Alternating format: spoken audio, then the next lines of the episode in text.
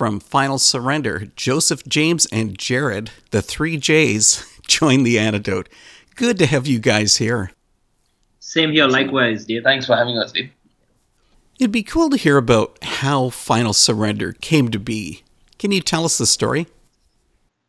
Uh, we started in 2010, I think.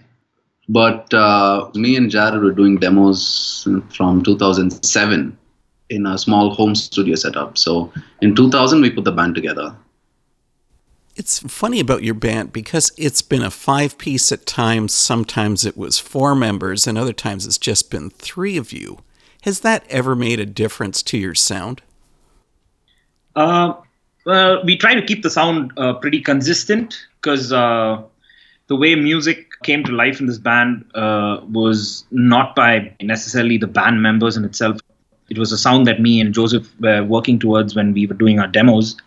Uh, so this was a project called Joe Fred Project. Like we started off that way when we dropped out of college, and we just wanted to do music, and it was just me with a guitar in a in a space, and Joseph penning down his lyrics to the tunes. And eventually the band was birthed from there. So then we had James join in and we we had a bunch of members swap out and in and eventually the sound came to what it is now. What's funny is that when we started we, we knew where we were going with the sound of the band. So it's not necessarily to to be uh, what had happened in a jam room necessarily. You didn't waste any time between having the band start up and actually putting out your first release, The Expanse, because that also came out in 2010. That was primarily because we had the songs already and we didn't have a band. Uh, we had like easily 50 to 60% of the songs down. So then we got uh, the other members and they all added their own uh, flavor to the songs and then we just pulled out. You recorded that release through your home studio? Yes, uh, it was a studio that uh, me and Judah owns. Like we are brothers, so Joseph and James are brothers. Uh, so me and uh, Judah had to do our music from there, and that's how it, it became the band space. So we used to jam there and write our songs, and eventually record and stuff. Just before we started doing this interview, you'd mentioned that all of the band members are professional musicians. It's like you're living the dream. Yes, that's true. Yeah, actually, all of us are into music full time.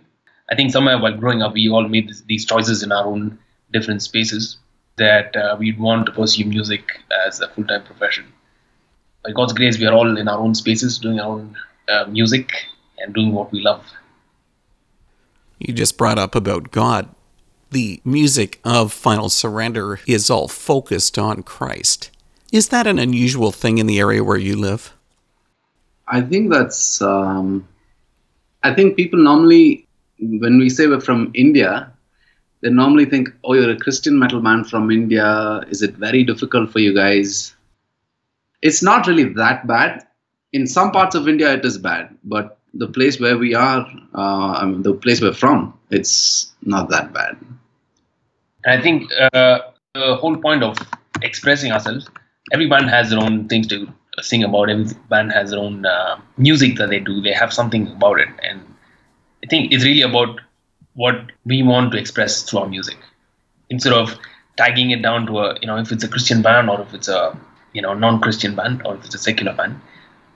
Yeah, so yeah, here where we are, everyone is doing their own music, expressing themselves the way they would want in their own bands. I think that's pretty common in every other part of the world as well. So then the music scene in Bengaluru has been accepting of artists like Final Surrender who bring Christianity into their music? Yeah, very much, very much. Uh, yeah. The church has supported us. The the audience have uh, really enjoyed our music. Um, yeah, we've, we're very enjoyed, thankful for that. Yeah, we've enjoyed the support of people here. They've been very supportive. And the support is that coming from Christians, or is it coming also from people enjoying mainstream music? from everyone actually, from the church, from the people who are not in the church, from people in the concerts. Uh, a big chunk of our fan base is usually people from outside the church. Yeah, we really enjoyed good support. As much as we were kids coming out of college and growing into our own musical spaces, and and the drive that we had, I, I, I felt that music is this tool that we worship God with, and He's given it to us, and we need to be pretty sure of what we're doing, whether it's the style of music or the lyrics that we write. And somehow God's blessed me with the brothers in the band that we could do this, and uh, He's good. So, so in turn, the music turns out to be good. It doesn't surprise me that uh, people like what we do, and it's not not the case most most of the times, but it's surprising how it goes down to people that we never expect to receive our music like the way they do and that's that puts a smile on our face to know that music is powerful and that's what pushes us back to, to keep doing this what's been really interesting about final surrender is that you guys have been able to change from just being a local band to having an international fan base how difficult was it to make that happen well, I think we just um, we just wanted to be consistent and do the things that we were doing, and uh, you know, I think it's every band's dream to make it big and uh, have an international fan base. We just drive towards that. I think we eventually came to the place where we are. It was not all so much of sweat and blood as it seems. I I think it was definitely God's favor and in His time that things turned out the way they are and we know we have a long journey to go as well. This is just probably just the beginning. But is that common for a Christian band to become popular outside of India? Uh, not really the case. I mean, I love the fact that these questions have answers that need to be honest. Our intentions were not to, uh, not necessarily only to become a big band or get out there and we understood that the music we do is powerful and because god gave us that very talent to do this uh, we believe that the music has to go to the extents of the world you know reach every continent reach as many people as it can and bless them so uh, with that comes responsibility and with that comes direction because i believe when you set out to do god's work or you understand the plan uh, he tries to show you what you need to do and how you need to do it. It's up to you to do that the way he expects you to do it. And I wouldn't take credit for that as much. It was not a very sweaty experience. Of course, we worked hard for it, but we're learning to do that. And we always focus on that to keep God first in this because uh, it's not a magical thing to say if you're a Christian band, you'd get out there and and God's just going to drop a bag of dollars your way.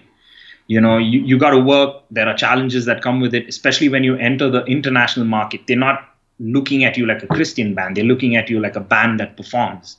So you got to have good music and we have tons of international christian bands that have inspired us to do this. And they never seem to amaze the fact that uh, they do this perfectly uh, in the technical side of things or at least keep pushing that level up every time they do it so uh, if your question is, would every Christian band do this? Uh, it depends on how they understand this and, and what they're trying to do.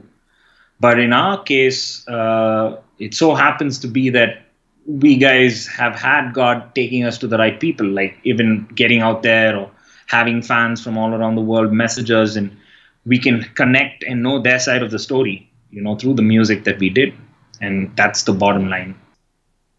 Something I did find funny is that a band from India ended up signing to a record label based in Indiana. I mean, how did Final Surrender connect with Rottweiler Records? So this is back in 2012. Yeah. And uh, we had just finished playing at a festival in North India and we came back home. And I think we were pretty broke. I think we were out for 25 days maybe. All the shows we were supposed to do got cancelled at the last minute, so we didn't carry any money, thinking that we are going to make money from the shows. So that was a difficult time. Played just a couple of shows, and uh, but I think uh, we experienced God's favor in a brilliant way. Um, there were so many people who stepped up when we needed help, even though we didn't ask them. God just provided so many things, including including a meal or transportation to you know move to the next city, uh, things like that. So I think everyone was tired by the time we came back home. uh, I think this was, I think 2012. Yeah, by then I think we was sending out demos and stuff. So yeah, Rottweiler was interested. Um, that happened. Yeah. And you've now had two releases through Rottweiler. Yeah. That's how I first came to know of your band was through them. Do you think it really helped to broaden your fan base? Yeah, definitely. They've contributed to uh, expanding our fan base. Definitely. Yeah, we're very thankful for that. I guess we all know that metal is universal, but how much of an influence have North American and European metal styles been on Final Surrender's sound? Uh, most of it has been uh, North American, at least for the sound of Final Surrender. But we've all grown as individual members with different kinds of music tastes, and we listen to all kinds of music. But for the sound of Final Surrender, when we write music, we definitely uh, have a lot of influences from North American bands uh, and bands from Sweden. It's a mixture of things, actually. What about influences from India itself? I mean, your second full length, Empty Graves, brought in that on a few songs, you know, like sitar and some of the Indian vocals. Yes. Uh, so that was a very uh, intentional move uh, since we've grown up in India and and we've listened to so much of Indian music, we guys are not trained to be professional Indian musicians, in in the sense to say we we don't play Indian instruments, but uh, the very fact that we grew up as kids from India, we, we we've listened to a vast uh, choice of Indian music, you know, be it from the cinemas here or just solo Carnatic Hindustani music. And uh, when we did that, we did it because we thought it would be a cool thing to do. Because I don't think so. There's any other bands doing that apart from the fact that we've heard folk uh, influenced fusion metal bands from Europe and uh, places like Finland. You know, you have bands come out with their own folk elements. But uh, we felt that also uh, with the songwriting that we had for that album, this would be very musical to incorporate. And uh, we had some of the best musicians, some of the best uh, ensembles from India come and be part of this through the recording process. Uh, also had uh, my dad, who's been in the music scene for about 40 years and music directed in a lot of movies here, who who could help us uh, orchestrate the music or arrange that style because it still has to be done in a certain way. There's, it's just not a bunch of authentic sounds, but it's also music. So we had to incorporate that and honor that the way it needs to be done. So, but then it eventually turned out great because uh, it started to come together, and then we had Rocky Gray, uh, who's the guitar player for Living Sacrifice and was the ex drummer for the famous band Evanescence and he produced that record for us. And that was our first record with rocky. So we gave it our all whatever we could do to make that record impressive. And uh, you know we've had mixed uh, opinions about it. But i always believed that was a powerful record not because of the indian sounds but because of just the fact that we could step out of our comfort zones and go the extra mile in in everything we did. And now with your new ep nothing but void you have dropped those indian influences Yes, uh, that is again also because I understand that uh, that record did not need that. You know, I mean, we didn't want that to become our sound. We just did it because Empty Graves gave us the notion, at least when in the production standpoint, when the band was writing it, I felt that we needed that. Uh, not that nothing but void cannot have it, but maybe it's not a necessity all the time we let the music show us the direction most of the times you know. Like what does the song require? It shouldn't be like a formula. Like we decide and say okay this is the style we're going to incorporate because this is cool or something like that. Um, we let the song you know speak for itself and you know add what's necessary to the song. It's been quite a gap between Empty Graves. That was 2013, and now Nothing But Void, four years later. What's been happening with the band in the meantime? Uh, the thing is, uh, we guys were still trying to figure out the the rest of the members because there, there were a lot of swaps by by the time we finished Empty Graves and went on on the road for a little bit and played in India and and then we were still trying to figure out how we could uh, get musicians to uh, understand what we're doing and commit to this the way we expect them to. So that's basically the the time that took for nothing but void. But uh, in the songwriting process of how the band was working, we already had about 20 to 25 songs by the time we were uh, in the mid of 2015, and uh, the music has always been happening. Yeah, we did a couple of singles as well in between. Yeah, the band has constantly been writing, even after Empty Graves. Songs have always been recorded. It's just that it was not out on an album or on an EP. It must have been tough for you to narrow your choice down. You've got 20, 25 songs, and you narrowed it down to seven songs for Nothing But Void. Yes. Uh, in fact, from uh, the time we started writing for Empty Graves, it's always been like that. In fact, Empty Graves was filtered down from 30 songs to 12, which is quite a quite a task to do. I can guess. And some of those songs that didn't go on that album birthed to be what it is today and nothing but void. Some of them, but but that's how it is. I mean, like we just love doing music, and you're always bound to write. Uh, you're not writing a song because you want to do an album. You you write songs, and that's what becomes the album. So all of us are good musicians, and uh, though there's there's a way that Final Surrender works, most of the production work I take, and uh, Joseph conceptualizes the lyrical concept. But we always have room for everybody to fit in you know. James is a good songwriter. You know we had sanjay who did amazingly well in, in the previous records but it's it's always been the joy to create and we never stop doing that because uh, we always believe the moment we slip in a formula it's always going to go downhill from then. So we try to keep things very organic even though we do most of the writing in a certain way with with production ideas that I would lead to. Initially, our, our songwriting would happen on a laptop, and then we would take it to a, uh, to a jam room. But there is a sense of uh, being organic even in those times. So that's pretty much how we do it. I do find Nothing But Void quite interesting, and it includes a song called Tear Down the Walls. It talks about breaking out of a meaningless life. So, what about taking that to you guys on a personal level? What's been the biggest struggle for you? Um, I think the whole record was birthed from from the title in itself, of being in that space of um, you know just sort of a void where you don't you don't feel anything.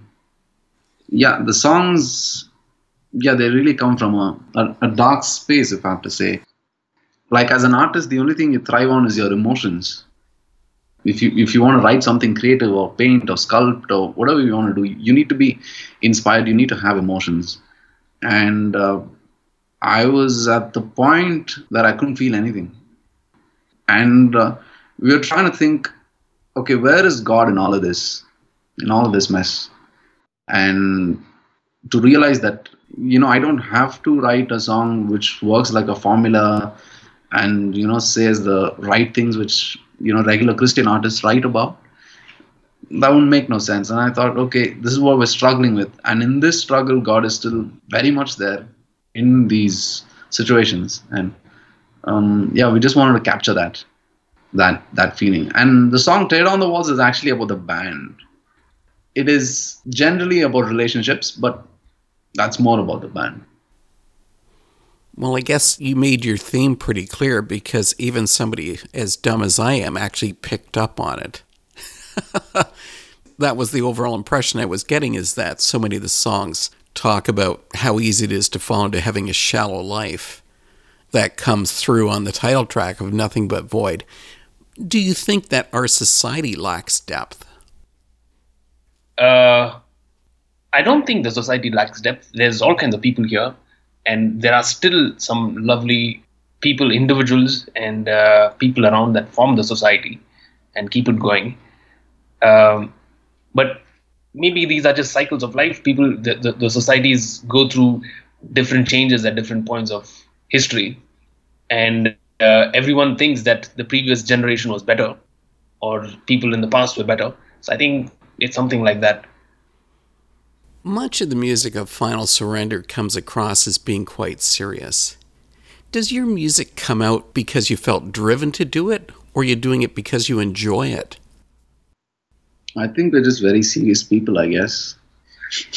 Uh, that's that's a good question, Dave. I, I actually, uh, right before I answer that question, I, I want to give the props to you because we've had so many interviews, and uh, most of the times the questions feel too planned, but looks like you're putting a lot of thought into these questions, and I hope this interview reaches out to many people, even though our uh, accent and the way we speak is so awkward. Your English is perfect. You're being too kind.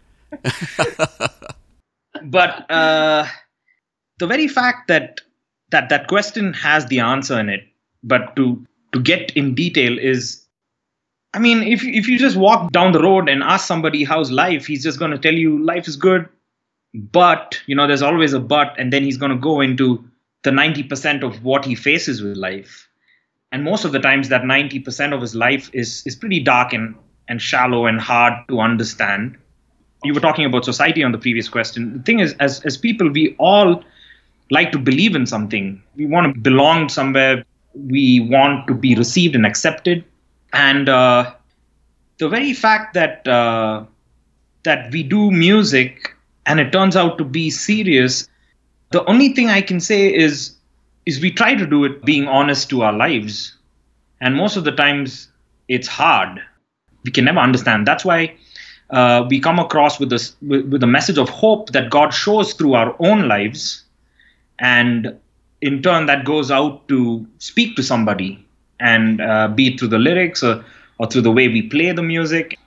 And uh, that's the that's the truth. I mean coming out of a out of a country like india and understanding the world today we guys have come into this system of of just having a set of rules to everything that's happening around. And and uh, the consumership uh, that that people are leading themselves into. You know, music has become a rule. You need to do this. This is how it needs to be. Commercialization. But somewhere, as a band, we we've always understood that you need to speak your life through your lyrics, through your song, through the very riff that you write on a guitar, through every note on the drum kit. And uh, I, I would never say that it, it can be all smiles because uh, the truth is quite deep and it, it, it seems serious to people, you know. So not that we've never written happy songs, we have a bunch of major songs, but even those songs seem to be quite serious. People are like, you know, once once they read the lyrics, then they understand that there's a strong message to it. Why don't I try to lighten things up a little bit here? Yeah. Maybe I'll be creating an argument because this might be a contentious point. Okay. I've spoken with bands from Shillong who claim that their city is the rock and metal capital of India. Now, with Final Surrender is from Bengaluru. And I've also seen that city being described as India's rock metal capital. So, who's right? uh, it doesn't but, matter. The guys from Shillong can yeah. can keep it. but we like, but we like to believe we have all the fun here. So yeah. Uh, the thing is, uh, we always strongly believe that uh, it's it's it's fun playing in the Northeast. You know, the the people there are really into the music, and uh, but I would still say Bangalore, being a cosmopolitan city, one of the cities that have a lot of access to education, and it's it's got its sense of knowing music and art, and people know what they're driving towards. So the, the crowd is smarter in, in, in Bangalore. But music is always being received everywhere in the country. So so it's not about really who's the capital, you know. Yeah, the crowd is more versatile here, I think. I mean we have so many different types of bands. Yeah. So. Well, this is great. So now all those guys can come and hate on you for saying all of that. it's been great having you here on The Antidote and sharing about final surrender. Thanks so much for coming. Thanks, Dave. You can always uh, hit us up anytime, Dave. It's good to connect from the other side of the world.